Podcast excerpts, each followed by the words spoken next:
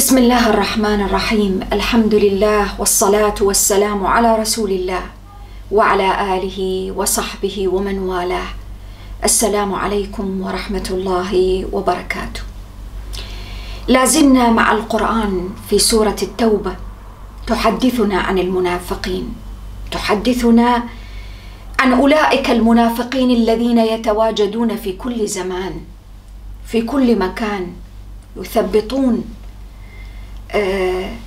يبعثون في نفوس المؤمنين الفتن. يبثون الكراهية والحقد والحسد بين الناس. يوغرون صدور الأفراد فيما بينهم وبين بعضهم البعض. يخرب العلاقات الإنسانية. يخرب العلاقات الاجتماعية. هم كالسوس ينخر في أي جسد كان فيه. في جسد المجتمع في جسد الأسرة في جسد النظام في جسد أي شيء.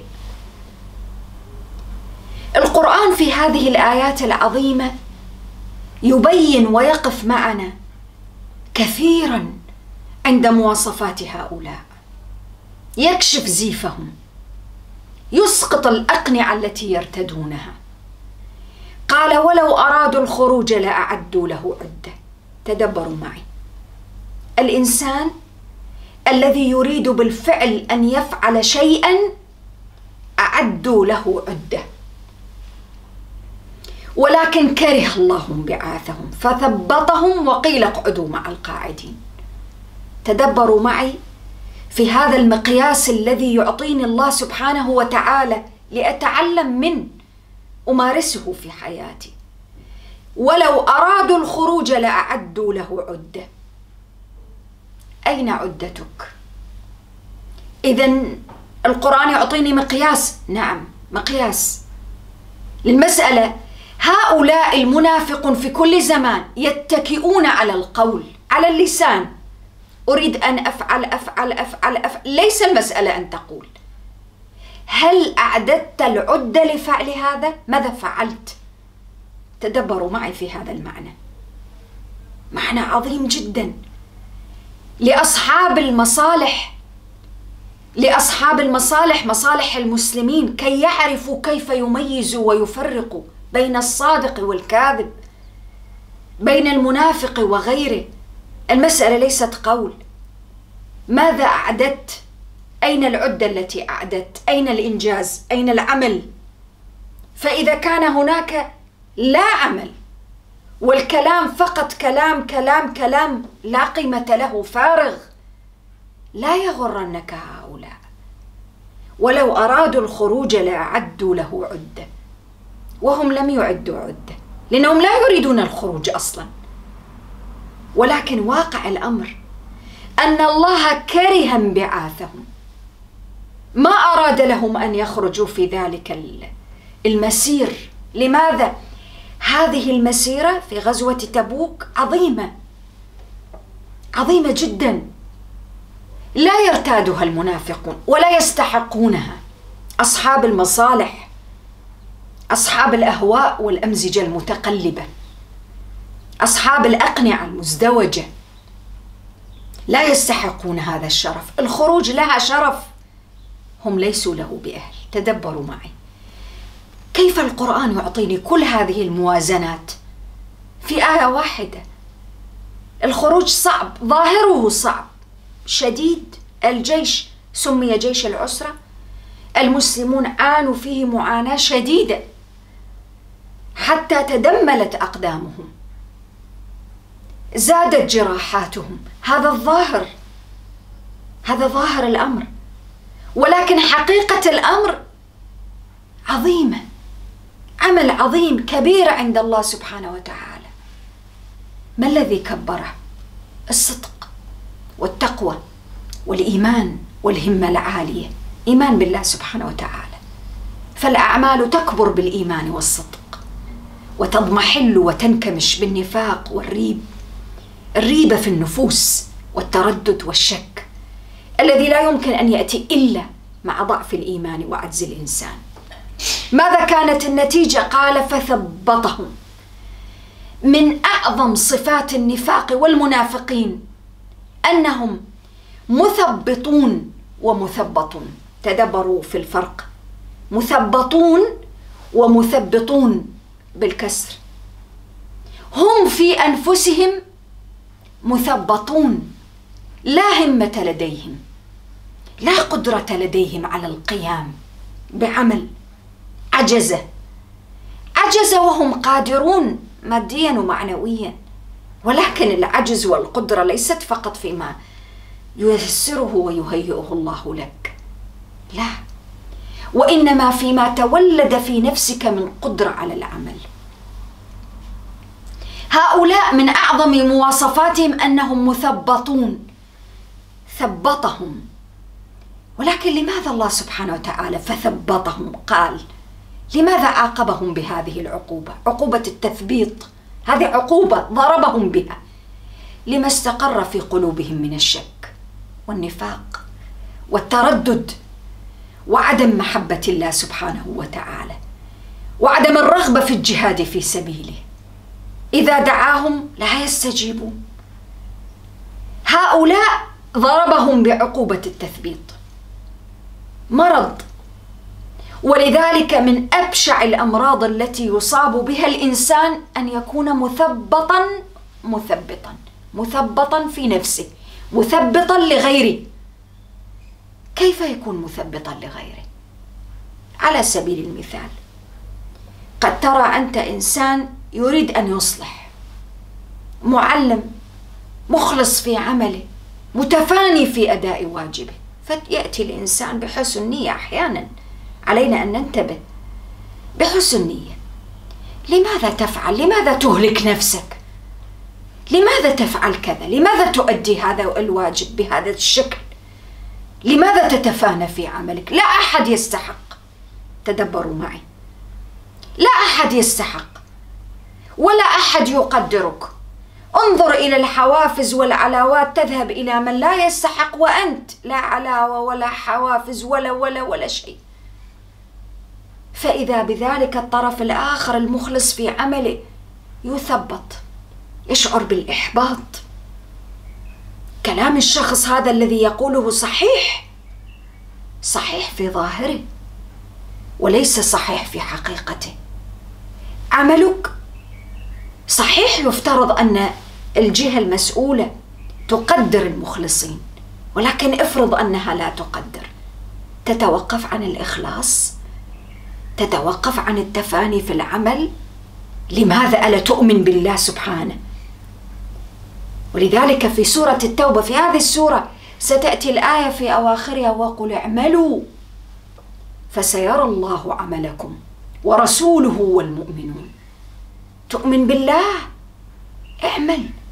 اعمل ولو لم تجد تقديرا. اعمل ولو لم تجد وتنال.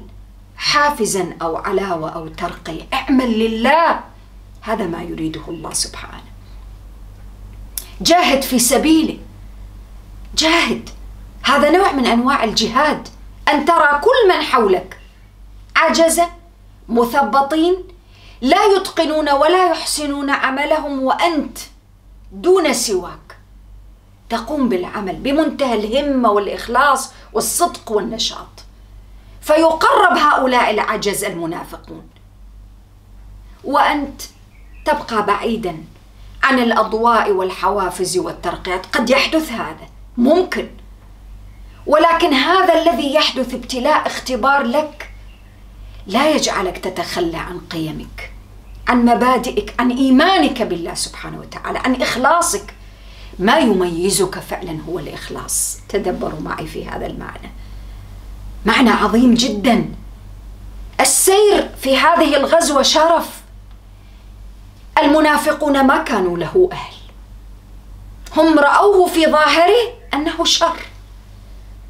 والله عز وجل يرينا أنه في حقيقته شرف ما كانوا له بأهل. وكذلك صدقك وتفانيك في العمل وإخلاصك في العمل شرف. عليك أن تتمسك به. ولو اضاعه المضيعون ولو ثبط المثبطون لا تسمع لقولهم. من افظع وأبرز صفات النفاق والمنافقين التثبيط. النتيجة اقعدوا مع القاعدين. والقعود مع القدرة على القيام شلل. عجز. تدبروا معي. قعود مع قدرة على القيام شلل. مرض. وهذا المرض الحقيقي قد يصيب الإنسان. فرد مجتمع مؤسسة. اقعدوا مع القاعدين. هل ينفع القعود؟ القعود لا يبني. القعود ليس بالعمل الصالح مع القدرة عليه. القعود لا يقربك لخالقك. القعود لا يمنحك وسام شرف عند الله ورسوله. القعود لا يرفعك لا يقربك إلى خالقك. القعود لا يجعلك تعمر دنيا ولا أرضا ولا بيتا ولا مجتمعا ولا صلاحا ولا إصلاحا. قعود عجز شلل حقيقي. لو خرجوا فيكم ما زادوكم إلا خبالا. لا تأسف على هؤلاء. حتى وإن خرجوا معك ما كان سيزيدونك ابدا لا قوة ولا عدد ولا عدة ولا منع كانوا سيكونون عبئا وعالة عليك. يبثون في صفوف المسلمين الخبال والاضطراب ولأوضعوا خلالكم يبغونكم الفتنة وفيكم سماعون لهم. والله عليم بالظالمين. من أعظم مواصفات النفاق والمنافقين. بث الفتنة. الفتنة بين الأفراد. كلما رأوا علاقة صالحة طيبة صالحة بين فردين بين مجتمعات بين أشخاص بين أقارب بين أهل بين أصدقاء خربوها أفسدوها.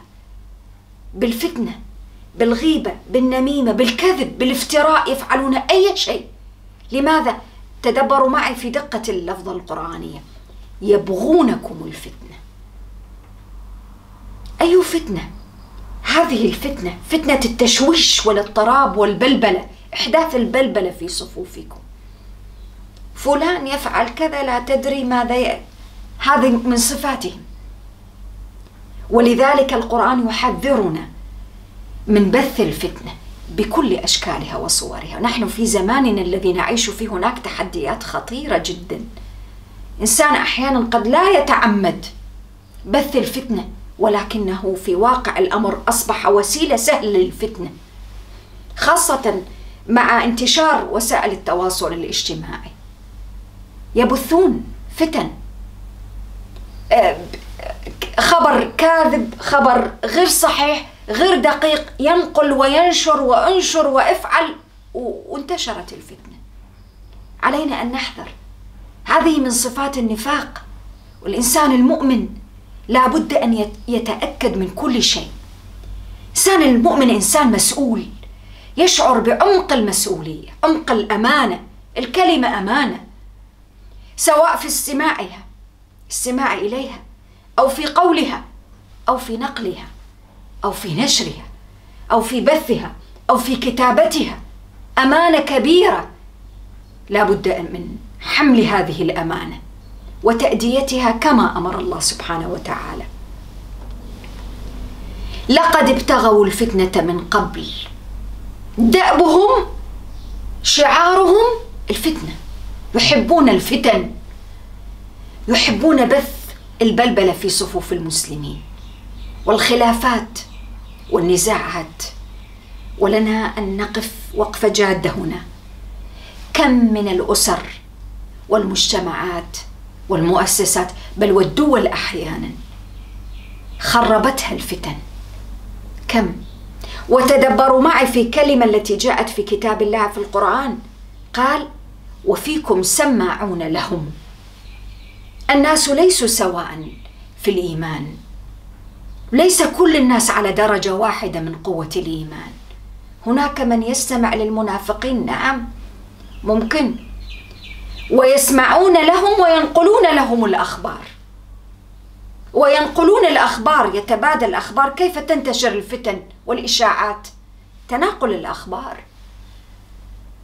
وفيكم سماعون لهم يسمعون وينقلون لهم الأخبار ويتناقلون وهكذا. من أبشع المواصفات في أي مجتمع تدمر المجتمع تدمر العلاقات الإنسانية وعلاقات العمل بشكل واضح. لقد ابتغوا الفتنة من قبل وقلبوا لك الأمور. فعلوا هذا مع رسول الله صلى الله عليه وآله وسلم. يقلبون تدبروا في اللفظة القرآنية المعجزة قلبوا لك الأمور. لديهم قدرة عجيبة على التمويه والخداع وتقليب الأمر حتى يصبح الصدق كذبا من شدة نفاقهم وفتنتهم. والحق باطل والباطل حق والليل نهار والنهار ليل. تدبروا معي. هذا ظاهرا لأن عمر النفاق والفتنة قصير محدود. حتى جاء الحق وظهر أمر الله وهم كارهون. تدبروا معي في هذه الإرشادات والتوجيهات القرآنية العظيمة. ما قيمة كل هذه الإرشادات والتوجيهات والسورة تتحدث عن نظام عالمي؟ من أخطر أخطر ما يحصل في عالمنا اليوم من بث للفتن. وافتعال للأزمات والصراعات والنزاعات. هذه الفتن ونشر الإشاعات والأخبار الكاذبة. من الذي يبثها؟ النفاق والمنافقون. وإذا كان النفاق والمنافقون في السابق ليس لديهم قنوات وليس لديهم وسائل تواصل اجتماعي الآن خطرهم أكبر وأبشع وجرائمهم أفظع. لماذا هذه الوسائل التي موجودة لديهم متوافرة لديهم؟ ومن أبسط الوسائل على سبيل المثال أحيانا يفتعلون حسابات كاذبة حسابات وهمية غير موجودة على وسائل التواصل الاجتماعي ويبثون الفتن وأسماء مستعارة لإثارة الفتن والبلبلة. ولذلك القرآن يحذر منهم خطرهم شنيع. هذا الخطر كيف يواجه؟ بالحكمة بالتأكد بالتريث بالتأني. حتى يأتي الحق حتى جاء الحق وظهر أمر الله وهم كارهون. وقفة عظيمة سورة التوبة تعلمني تربيني تبين لي تحذرني تشعرني بالخطر تدبروا معي. السورة ما ذكرت ولا اسم من أسماء المنافقين لا, لا, لا أهمية لذكر الأسماء. لأنهم يتلبسون في كل وقت في كل زمان. مسألة ليست أسماء. لا. إذا ما المسألة؟ الأفعال التي يقومون بها. فجاء التحذير والتركيز على الفعل وليس على الفاعل. فاعل قد يتغير في كل زمن وبيئة. ولكن الأهم الفعل ذات الفعل وذات التصرف والسلوك.